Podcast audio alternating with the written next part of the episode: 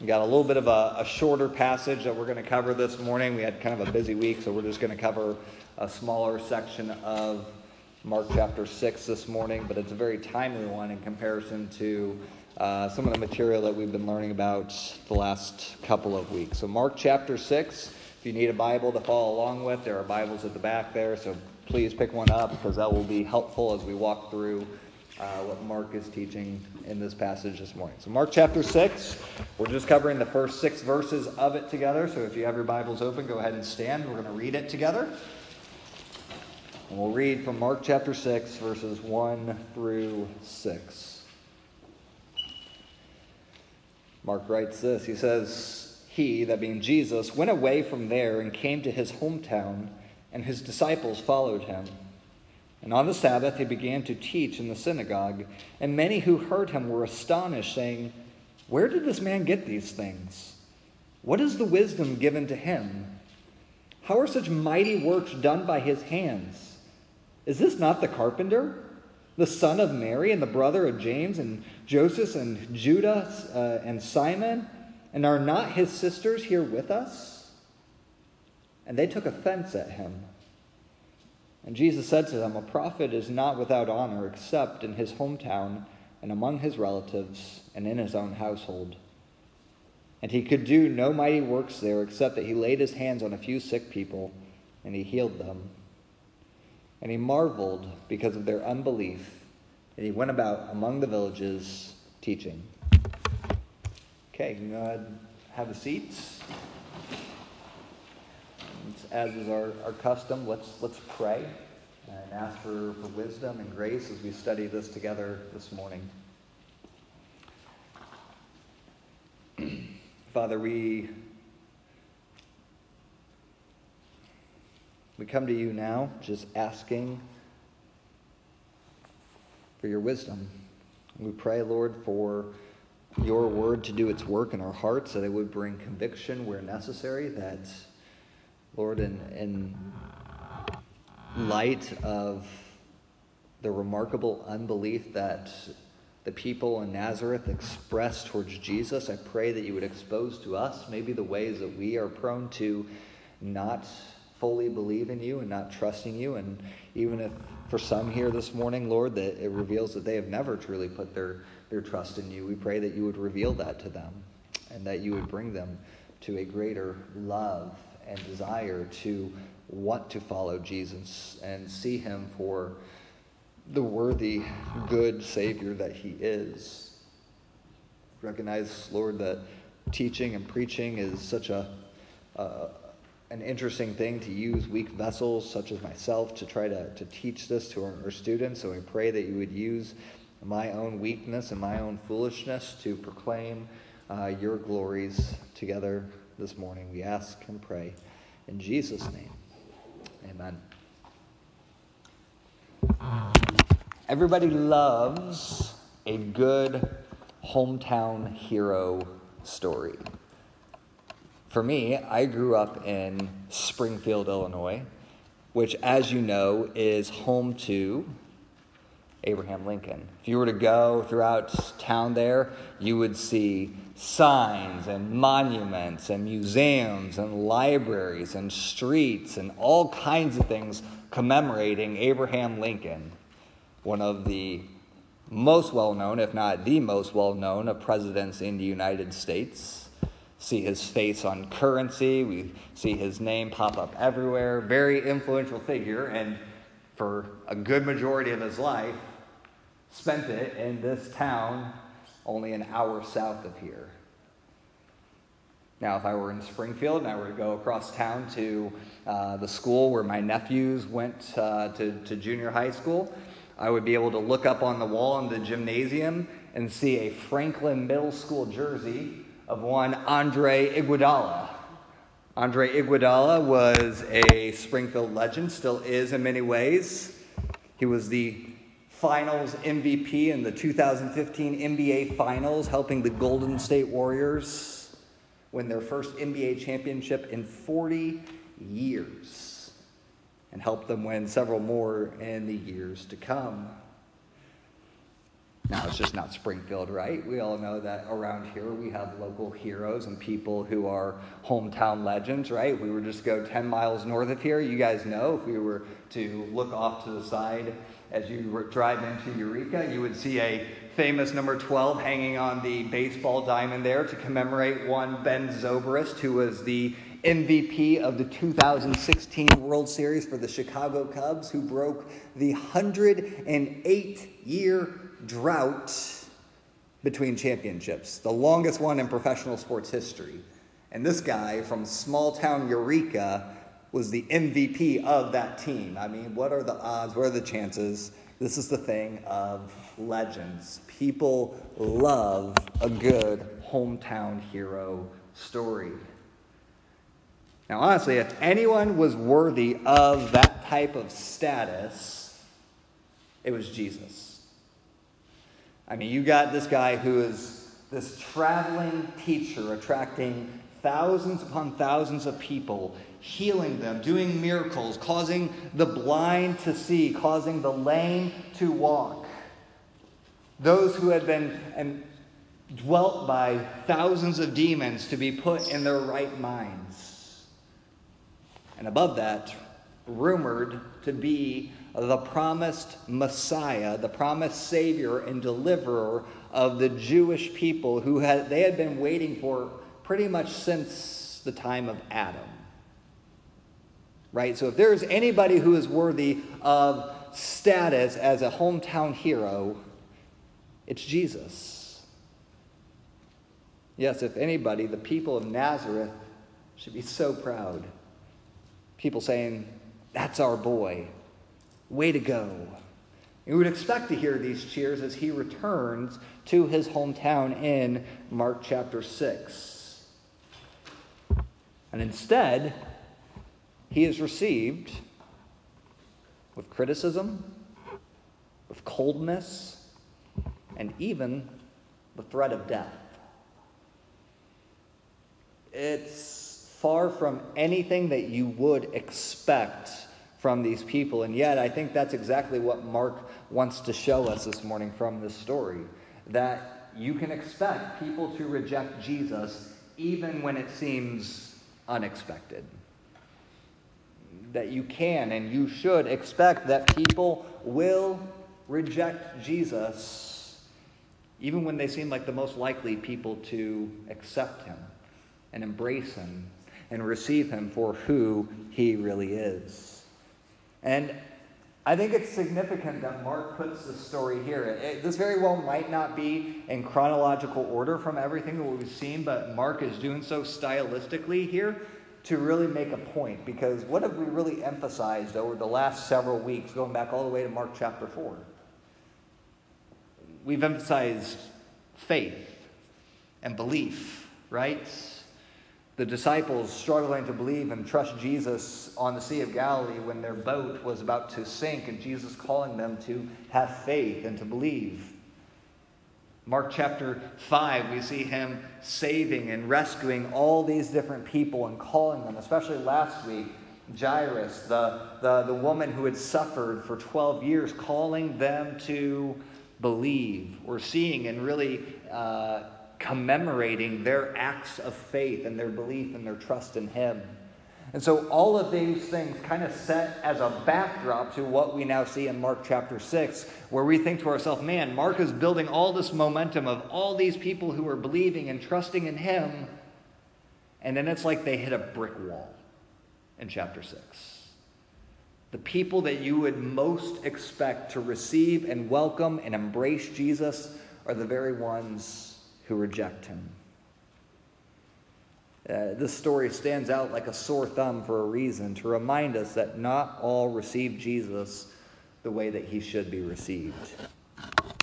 And so let's look back through it this morning as we kind of think about what it is that Mark wants to draw our attention to. And I think what we see in verses 1 through 3 is where Jesus is given a not so warm welcome, uh, where Jesus is given a, a not so warm welcome. So, verse 1 tells us that Jesus ventures away uh, from his ministry along the Sea of Galilee. If you remember, a lot of the time that Jesus has spent in Mark's gospel so far, he's really done a lot of his ministry right along the shores of the Sea of Galilee. But now he journeys about 25 miles to the south to his hometown here. So, if you look at the map, you'll notice that much of his ministry has been spent up in this region, especially around Capernaum. But now he is venturing all the way down south here to, we see it in the red text here, Nazareth, right? So Nazareth is where he is heading to here. Now, Mark never identifies the place where he's going as Nazareth, but we know from other accounts that that's exactly where Jesus grew up. In fact, Mark, uh, sorry, Matthew 2.23 tells us that uh, Jesus and his family, they went and they lived in a city called Nazareth so that what was spoken by the prophets might be fulfilled, that he would be called a Nazarene. And what we'll learn about that later is that basically what it would mean is that he would be somebody who was despised and rejected because people didn't necessarily see the Nazarenes as very favorable. We learn in Mark, or sorry, in Luke 4:16 that he came to Nazareth where he had been brought up. So Mark or Luke 4 here is probably the parallel account, so where this happens, where Mark's writing about it. It's actually very insightful for us, but Luke actually tells us that's where Jesus here is going. Now, I want you to think about Nazareth for a moment. Think about Nazareth as kind of your despised, podunk town in the middle of nowhere. Now, you guys grow up here in central Illinois where there's a lot of kind of small towns that kind of carry some weight and some stigma to them. I'm not going to name towns because I don't want to offend anybody, but you know that there are some biases or some baggage that certain towns carry, and they're small and little looked down upon, right? So we, we can kind of understand that a little bit in our central Illinois culture here. Well, that was Nazareth, right? That was the, the baggage that Nazareth carried with them. It was this small, obscure village that was built into kind of like the, the hillside, kind of rocky and uh, very uh, uneven terrain. And it covered no more than about 60 acres. That's about maybe 45 football fields, which seems large, but really in that day, that's not a very big place. But it probably would have been home to no more than 500 people. So, really small town, even to our standards but very much a town where we could say everybody knows everybody. Everybody knows your successes, they know their faults, they know the rumors, they know you. And that's going to be important for what we're going to learn here in this story. But we also know that, according to other scriptures, Nazareth is despised for other reasons. In fact, we learn from one of Jesus' first disciples, Nathanael, back in John chapter 1, when Philip comes to him and says, We found the, the Messiah. He's you know, come from Nazareth. And Nathanael's response is, Can anything good come from Nazareth? You got to be kidding me. Of all places, this is where you say the Messiah is going to come from. That's what we're looking at here with this type of town. Not exactly the most popular on the map. These people were who they were, and yet they were small town proud, if you will, of who they were. So Jesus arrives in town with his uh, disciples, and in verse 2, they attend the local worship service at the synagogue there in Nazareth. So this would have been Saturday morning, and while Jesus is there, he begins to teach them. Uh, and that's not uncommon for Jesus or other Jewish males to read the Old Testament scrolls or the scriptures there and give commentary. In fact, if you remember back in Mark chapter 1, we saw Jesus doing this. Uh, you could be invited to, to, to read and to give commentary on, on scripture while you were there, and it's possible that Jesus might have been given that invitation or he just did so on his own accord. It wasn't uncommon for him to, to do that or in this culture for anyone to do that. But he takes advantage of the opportunity. And Luke chapter 4 tells us that he was given a section of the prophet Isaiah to read. Very interesting because he not only reads this, he goes and he sits down and he begins to teach them. And what he teaches them is that what he just read from Isaiah was a fulfillment of him. That he fulfills what he just read in the prophet Isaiah, specifically that the Spirit of the Lord is upon me to do great and mighty works and to take the gospel to all people. Now, that's probably what verse 2 is talking about when it says that he taught the people, and the people were astonished at him. But before we think astonished and amazed in the way that we've typically seen people respond to him, Mark tells us that in verse 3 they took offense at him. This teaching was not flattering to them. This teaching was not encouraging to them. In fact, it was the complete opposite. They were, they were upset by this. And they were offended. Uh, but we ask ourselves, in what way were they offended? Well, they were offended, first of all, by Jesus' authority. Jesus' authority. Look at verse 2. It says, their response to him, the first two questions was, Where did he get these things? What is this wisdom that he is sharing with us?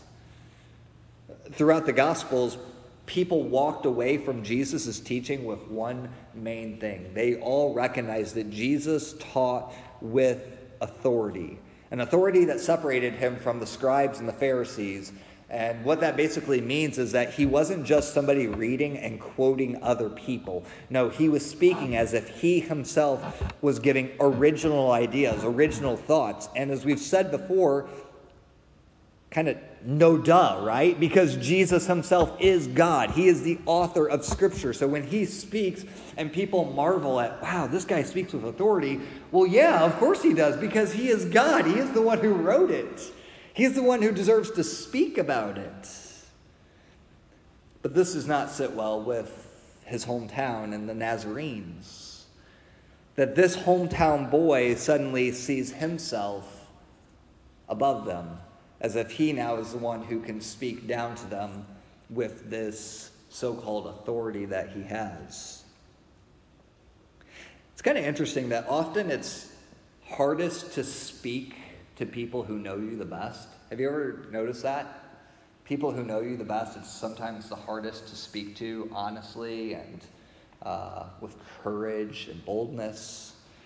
Uh, in many ways, I'm sometimes thankful. I, I, I forget how many years it's been now since I've graduated high school, but we had a really bad class president who has never arranged for there to be a high school reunion, and I'm in many ways kind of thankful for that because you know trying to explain to people like oh you became a pastor. Those people were some of the people who knew me the best. They knew my faults. They knew my shortcomings. And so people don't always receive you for who you are now even though it's not wrong. It's just life has changed right? But they see uh, you and who you once were. And they uh, we see this with family right? That your family knows your true self but this is even more amazing when you think about it because Jesus had no faults or shortcomings, right?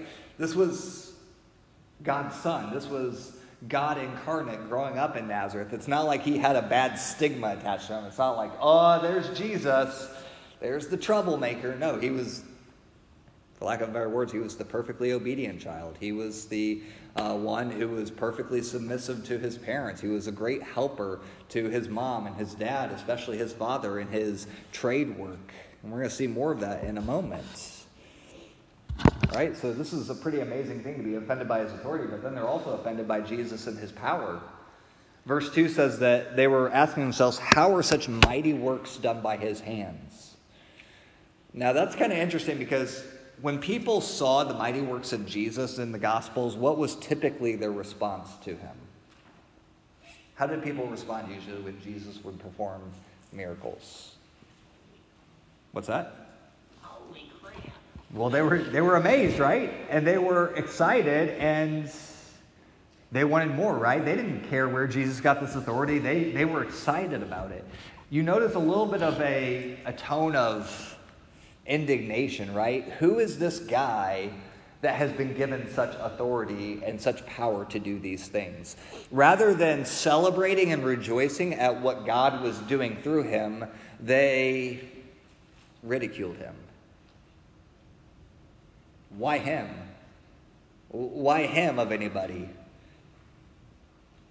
Such joy and celebration replaced with contempt and even maybe a little bit of skepticism as if there's no reason that this guy should be doing this. They were also offended by Jesus' credentials, uh, or we could say his qualifications, right? Verse 3, they say, Is this not the carpenter? Is this not the carpenter? Jesus' teaching reflected someone who had been trained in the best schools or mentored by prominent rabbis. That he had gone to uh, rabbinic school and had been really well trained and mentored by some of the best Jewish scholars of the day. But Jesus hadn't. They knew that. He had grown up with them for 30 years. And what they knew Jesus as was a carpenter. Uh, that term carpenter really is actually kind of a general word for like a tradesman. He, he, probably worked with wood, but actually in this culture, especially where he lived there in Nazareth, it probably would have been somebody who was almost like more of a stonemason who would have worked with a lot of rock and stone and all kinds of things. So think of kind of a general contractor in many ways. Like that was Jesus. And this is not a knock against trade jobs or anything, it's just their way of saying, this is not the guy that we know. It was to say that he was in many ways no better than them. Right? Most of the a lot of people around there had this type of job and so they're just wondering why in the world is he now thinking that he is something that he is not. The fact that he was not a trained Jewish teacher meant that they were trying to, in many ways, discredit him. Jesus had no right to be teaching them in this way. And if all that was not enough, there was also his family baggage to throw into the mix, right? They were offended by Jesus' background. Jesus' is the background. Notice in verse 3 it says, Is this not the carpenter, the son of Mary? Now, here's, here's the reality of what's going on here. On the surface, this may sound like a way of them honoring the fact that Jesus was recognized as the son of Mary. But reality is that this was actually kind of a, a jab against his family. Um, I don't want to get weird here, but this is kind of like one of those your mama type things here. And while it certainly showed the role that Mary played in his life, perhaps indicating that Joseph had already died, it probably had to do with the stigma that was surrounding Mary and Jesus' birth, something that probably never went away from Jesus and Mary. To many, Jesus was considered to be an illegitimate child who was born out of wedlock. I mean, after all, this is a small town where people know people's stories. They knew that Mary was pregnant with this baby before she and Joseph had actually been formally married. And so there's some scandal going on here. Jesus couldn't be a legitimate child. And Mary's story of the fact that this was the Son of God, that the Holy Spirit had conceived in her. okay, Mary, yeah, sure.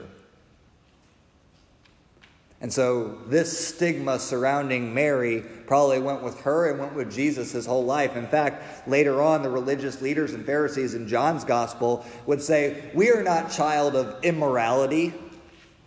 And you're like, Whoa, dudes, where did that come from? Well, that's, this is where that came from. There was stigma attached to Jesus, and people saw him as not a legitimate child who was born within the confines of a marriage relationship. He was essentially known as the son of that woman. That's how Jesus was known. And they even bring his brothers and sisters into it, if it's not enough, right? Mark shares the names of his brothers and even mentions his sisters here. And this is contrary to what many people teach. Mary was not a virgin her whole life. She and Joseph had a normal family relationship. After Jesus, they had other children. Jesus had brothers and sisters that he would have played with, he would have interacted with, he would have learned with. He was in a actual family unit. Unfortunately, outside of Mary, most of them did not believe in his identity. We learn in that. Most of these guys, uh, brothers and sisters, did not truly embrace Jesus for who he really was. We even saw that back in chapter 3, and it wasn't until after his resurrection that many of them actually came to faith. Uh, two of those guys that you see there mentioned are James and Judas. Judas would go by Jude. Those are the guys who wrote the New Testament letters of the book of James and the book of Jude. Right? These are Jesus' brothers, and we're thankful that they eventually did come to faith in Jesus. But for the Nazarenes, this was just their way of saying, We know these people. There's nothing significant about them to warrant this type of teaching, this type of authority.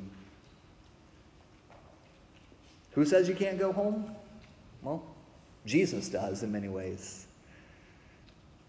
They're not interested in a rags to riches story. There's no such thing as, in their culture, the Nazarene dream, right? We think about the American dream where you go from this kind of lowly state to now rising to prominence. Well, guess what? Nazarene? Nope. You don't get that. Nope, you're one of us. It's their way of saying, Jesus, stay in your lane. Remember your place. We could even say it's the way of saying to Jesus, Who do you think you are? And I think that's maybe an appropriate question for you to think about this morning. Who do you think Jesus is? Are you offended at Jesus and his authority and his power that he claims to have, particularly over your life? That word offended that Mark uses here is actually interesting because it's actually the word from which we get scandal or scandalous. We think about a scandal being a person or a story that brings shame, embarrassment, or resentment. It's actually the same word used to describe the act of rejecting certain stones that builders would use for construction projects, right? Because not every stone is worthy of that type of project. And so you have to make decisions and you have to reject certain stones.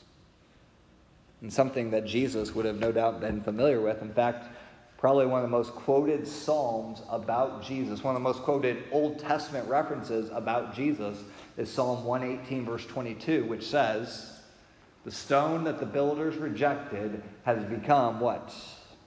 The cornerstone. We see that fulfilled in Jesus. That for so many people, this was their response to him. They were offended at him. They rejected him as a stone that was not worthy. And guess what? Jesus was indeed actually the chief cornerstone. He was the foundation of saving faith. He was offensive. He was rejected. He was the stone that many would stumble over. And so I want to ask you this morning are you offended by Jesus? Are you embarrassed by Jesus? Are you a closet Christian around others because you are ashamed of who Jesus really is? You would do well, student, to check your heart this morning. You know, you may not speak with the exact same words that the Nazarenes were expressing here in the story, but the condition of your heart a lot of times can say the exact same thing without saying them verbally. And so ask yourself this morning what do I really believe about Jesus? Who do I really see him for who he is? And do I accept him and am I excited about that? Or am I really actually deep down offended, embarrassed, in many ways rejecting him for who he is?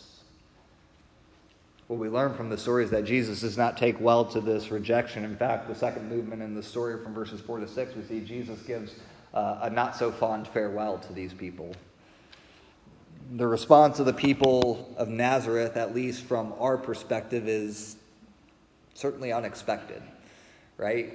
Uh, we think about our hometown hero stories. We think to ourselves, Jesus going back to his hometown, he's going to be a hero. He's going to be so well loved and received. And for him to receive this kind of criticism is quite extraordinary and quite unexpected. And while Jesus probably expected it, he still in verse 6 marveled at it. He marveled at their unbelief. And that stands in stark contrast to the desperate individuals in recent weeks who responded to Jesus in faith and belief. And the result is that Jesus bid Nazareth farewell, never to return to them again. And if we look closely, we can see the emptiness of this departure put on full display because we see in these verses here that there was just no honor given. No honor given to Jesus. In response to their offensive comments, Jesus quotes a famous idiom of the time. Look at what he says in verse 4. Jesus said to them, A prophet is not without honor except in his hometown and among his relatives and in his own household. Right, kind of speaks to what we were talking about already, right? There's nobody who knows you better than the people in your hometown or even your, your own household. They know you. He says, You're not without honor anywhere except in your hometown. Or we could maybe quote the American proverb version of this where it says, Familiarity breeds contempt, right? The more you know somebody, the more it breeds contempt and ridicule. You are well received everywhere except where you are most well known. And in so doing this, Jesus also Notice he kind of compares himself to what role here? What role does Jesus compare himself to by quoting this?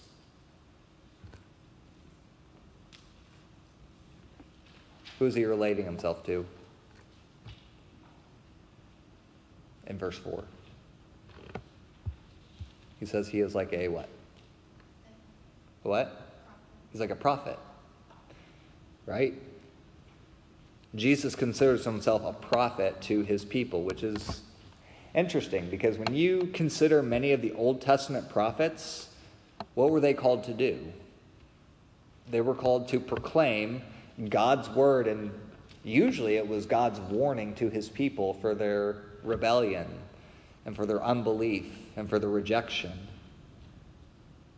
And they were doing so most of the time in their own homelands, which, as you can imagine, meant that they were not very popular and they were not very well received either. In fact, the fate of most Old Testament prophets were that they were disregarded, they were hated, they were persecuted, and for many of them, they were killed.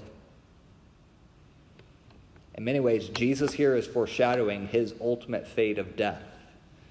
The prophetic honor that Jesus would one day receive was rejection, mockery, torture, and death on a Roman cross. In fact, according to Luke chapter 4, the Nazarenes tried to speed up the execution process by attempting to throw him off a cliffside. It says they led him out of the village to the edge of a cliff and tried to cast him off, but Jesus, it just says there that he walked through their midst. I don't even know what that would have looked like in that day. That would have been awesome to see, but is also very sad when you think about his own people being so angry at him to the point of wanting to put him to death. We see no honor given. We also see no miracles performed, right? Verse 5 says that he could do no mighty works there. And that does not mean that uh, it was impossible. It's not like Jesus was not able to do miracles there because somehow his power was associated with their faith and because you know, we think about like, uh, what's the movie? Oh, Elf. Oh my goodness, we watch Elf so much in our house. The girls love the movie Elf. But you know, like how Santa's sleigh doesn't fly without people like believing in him? Like that's what causes it to fly. This is not like Jesus saying, oh man, if people don't believe, then I can't perform the miracles. That's, that's not at all what he's saying here. In fact, this verse tells us that he, in his grace and his mercy, he still healed a few folks there. So it's not like he was not unable to do so but Jesus is making a very important point. It would be morally and spiritually inconsistent to perform great acts of grace when the people express contempt and unbelief. Right? So much of Jesus' miracles and his mighty works he was performing were typically because people were receiving him, they were accepting him. They may not have always understand him fully, but they weren't rejecting him to this extent. And so for Jesus to stand there and still heal and do all these forms, uh, these miraculous things while people are outright rejecting him would be just inconsistent according to his nature. Uh, one author says when faith is the prerequisite for spiritual blessings, there can be no miracles without it.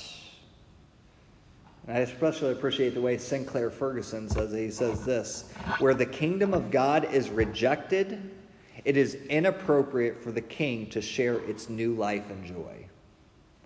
Right? If you can't appreciate the joys and the benefits of God's kingdom, why in the world would he share that with you? Where the kingdom of God is rejected, it is inappropriate for the king to share its new life and joy.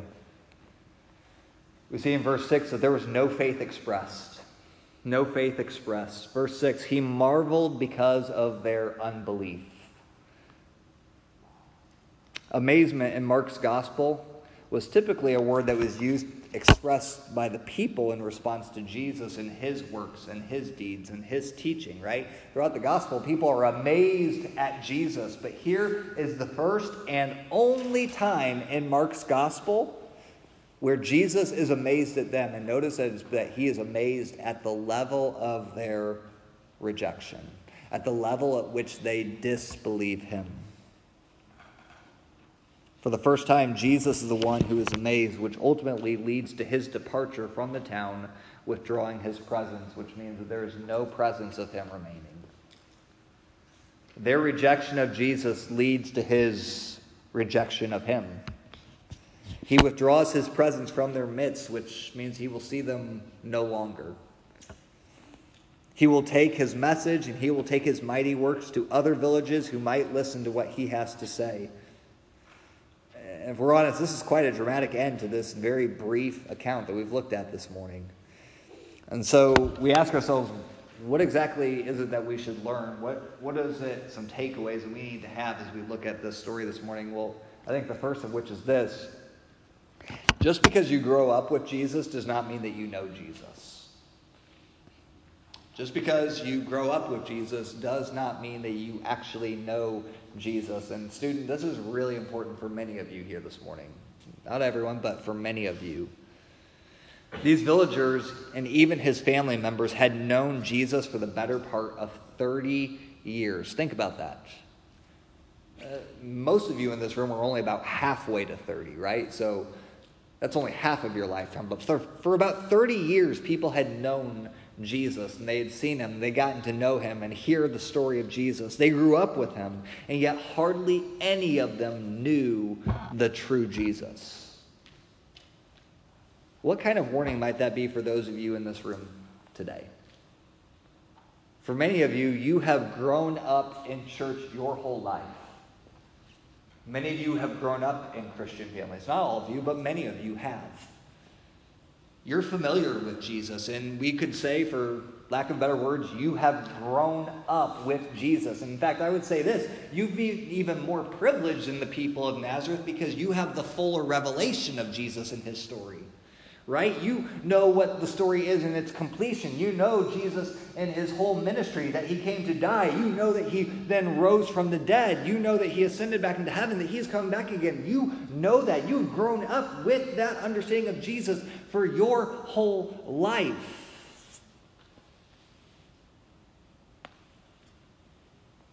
But do you really know Jesus?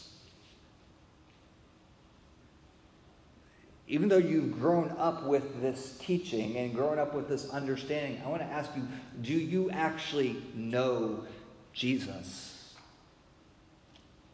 Does that change anything about who you are and how you live and what you do and what you say and how you talk to others? Does that even affect you? Or is it just like an afterthought? Yeah, it's just something that's part of our lives. Jesus is a he's a chapter in my story, but he's not really my story. Is familiarity breeding contempt? Do you really love Jesus? Or, if I could ask this boldly, are you secretly offended and put off by him?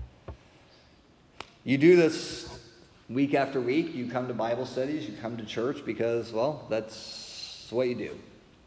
It's who you are. It's, it's what your family does. It's just kind of your routine. You don't really care to. Sure, there might be some people who here you are excited to see week after week, but for the most part, you'd rather be doing other things. Is familiarity with Jesus breeding contempt in your life? Just because you grow up with Jesus does not mean that you know Jesus. Secondly, spiritual blessings are gifts that come through faith. We kind of highlighted this a few moments ago. But we can learn from Jesus' response to the unbelief of the Nazarenes in the story. That we should not expect to reap spiritual blessings when we fail to trust in Jesus. Now, this is obviously true when it comes to saving faith, right? When we put our faith in Jesus and he saves us, right? So apart from faith, Jesus will not save us. But it's not as if like that's the end all of our faith, right? And the benefits that come through it. This is also true for you, Christian, if you're here this morning about your daily life when we live anxiously, not trusting God's control, when we live jealously, not trusting God's provision, when we live immorally, not trusting God's sufficiency, right? There are ways day in and day out where we are not truly trusting Jesus. And guess what? You wonder why you're struggling in sin or lacking joy? Well, then I would ask you, how much are you trusting God? How much are you truly relying on God? How much are you delighting in His Word and His people? How much are you depending on Him in prayer day after day? Life as a Christian is constant faith and trust because when you start to trust other things to satisfy you or to comfort you or to fill you, guess what? These spiritual blessings that God promises to you, they're not going to be there right? These spiritual blessings of delight and contentment and freedom from anxiety and worry and peace, right? These types of things, those are gracious gifts that God gives to us day in and day out when we trust Him. And we notice when we fail to trust Him, that's when we start to see things go south. This is not some prosperity gospel message as if, man, you just have to have enough faith and then God will reward you. No, this is, this is the proper gospel. This is how God teaches faithfully in His Word. Seek first the kingdom of God, and all these things will be added unto you. Right? When we prioritize the right things and putting our trust in the right things, that's when we see God providing for what we actually need. And then, third and finally, student, do not overlook this this morning that in time Jesus will reject those who reject him. I know it's a very sobering point to end on, but that's exactly where the story ends this morning, and I think so for a reason. You should be sobered by the departure of Jesus from his homeland. It's a reminder to us that though God is patient, student, he's immensely patient, there is still a limit to that patience. You cannot reject Jesus forever and just think, okay, it's going to still work out for me somehow in the end. Right? That's, that's, that is a game that you are playing with your life. Life is not a game, student. This is not some mulligan that you get where you get to play a redo of your life. This is not some jailbreak that we call out in dodgeball because you got out and you get back in now and you're fine. No. One life that Jesus has given to you so that you would accept him now, today, and stop delaying and stop wasting your life pursuing all the things that you think are going to make you happy. Do not keep rejecting Jesus, for you do not know what tomorrow might bring for you. Stop trusting in your grades. Stop trusting in your ability. Stop trusting in your boyfriend or girlfriend, whatever it is that you are trusting in that you think is going to satisfy you in this life. And start trusting Jesus today before he withdraws himself from you forever. Student, that is the greatest warning that you could ever receive. Jesus is showing himself throughout Mark's gospel here to be good to be gracious, to have your best interests in mind. Student, why would you not come to Him? Why would you not accept that and receive it? That choice is with you. God has revealed that to you today. The importance is what do you truly do with that? Start trusting Jesus today before it is too late. Let's pray. Lord, thank you for a sobering passage this morning. We've seen a lot of very glorious passages about you. And not that this is void of your glory, but it is just very sobering. And it's a reminder to us that not everything in these Gospels is about miracles and mighty grace, but there is still judgment and warnings of condemnation that are for the future for those who reject you. And that is appropriate. We need to hear that. Lord, I need to hear that this morning. Be reminded of what is at stake. We're not playing games in this life. How often we get led astray by things that are distractions, that are just not of any eternal value. And I confess that first and foremost for my own soul this morning, that so often I get led astray by those things. And I want to be more about the souls that you have given to our care to help them to see that. But Lord, I can't do that. Your, your, your power and your spirit and your word are the only things that can do that for the hearts of these students this morning. So I pray that you would open the eyes of their hearts to see it as clearly as you make it. I'm unable to do that. Your word must do so. So please, Lord, do that in the hearts of students this morning who have been rejecting you and have not seen you as good and sufficient for their lives. Help them to see that today. Let today be the day of salvation for many of our students. I would ask and pray. In the mighty name of Jesus. Amen.